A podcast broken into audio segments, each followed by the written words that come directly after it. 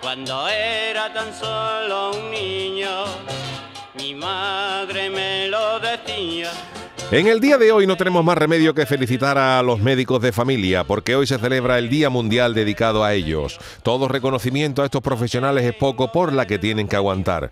En épocas pasadas, cuando todavía ni se imaginaba uno eso de la cita previa, uno tenía que ir al ambulatorio a coger número al mostrador del celador y cuando se sentaba en la sala de espera, las dos frases más escuchadas eran el famoso ¿por qué número va, muchacho? en boca de una señora mayor que acababa de llegar y la otra era chiquillo, ¿ha llegado ya el médico? Lo que denotaba que la puntualidad no era precisamente una virtud de los galenos en los 80. Eso sí, después de tres horas de espera, el médico te despachaba en tres minutos, tuviera lo que tuviera, como bien cantó en su popurrí la chirigota Los cegatos con bota de 1983. Los médicos de familia han tenido que soportar que nosotros los mortales llegáramos a casa cambiando diagnósticos, como por ejemplo aquella señora que se metió en el congelado de mi prima diciendo que el médico la había mandado al ambulatorio de Vargas Ponce en Cádiz para hacerse una geografía.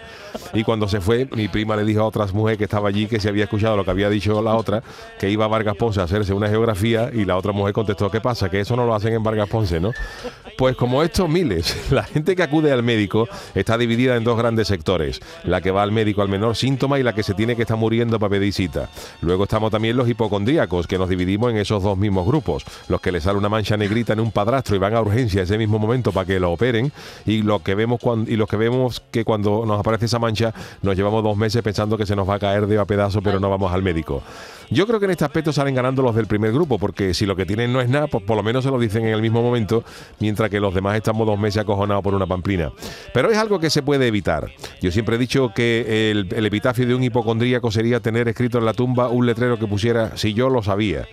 Hay gente que sufrimos lo que se denomina el síndrome de la bata blanca, y es que vemos incluso a un farmacéutico con una bata blanca y se nos acelera el pulso. No te digo nada si es yendo al médico, que cuando el doctor nada más que nos pregunta cómo estamos, se nos ponen las palpitaciones del corazón como las de un ciclista subiendo el Turmalé a 178 y con unos sudores como las de un dependiente de un asador de pollo de Sevilla en agosto.